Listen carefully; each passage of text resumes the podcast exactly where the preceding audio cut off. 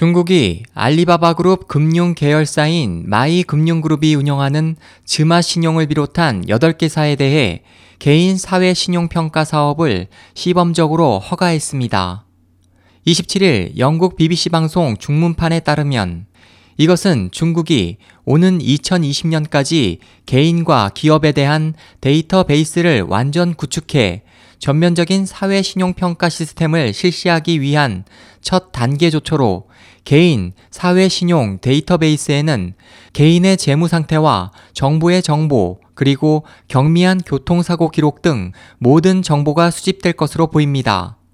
즈마가 알리바바의 대금 결제 시스템과 중국판 우버 서비스인 디디콰이 등에서 획득한 인터넷 정보를 토대로 개인 신용평가에 나설 것으로 관측되는 가운데 한 관계자는 개인 신용평가 방법에 대한 구체적 언급을 피하고 개인의 소비 생활만을 평가할 뿐 사교 생활을 감시하지 않을 것이라고 강조했습니다.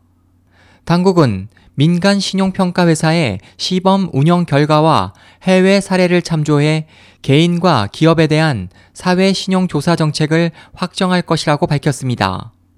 중국 재경 과기 블로거인 원취아는 중국에는 자동차, 주택, 신용카드가 없는 이들이 많아 개인 신용 정보 입수가 어렵다며 중국 인민은행에 8천만 명에 대한 금융 정보가 있지만 신용 기록이 있는 사람은 3천만 명에 불과하다고 말했습니다.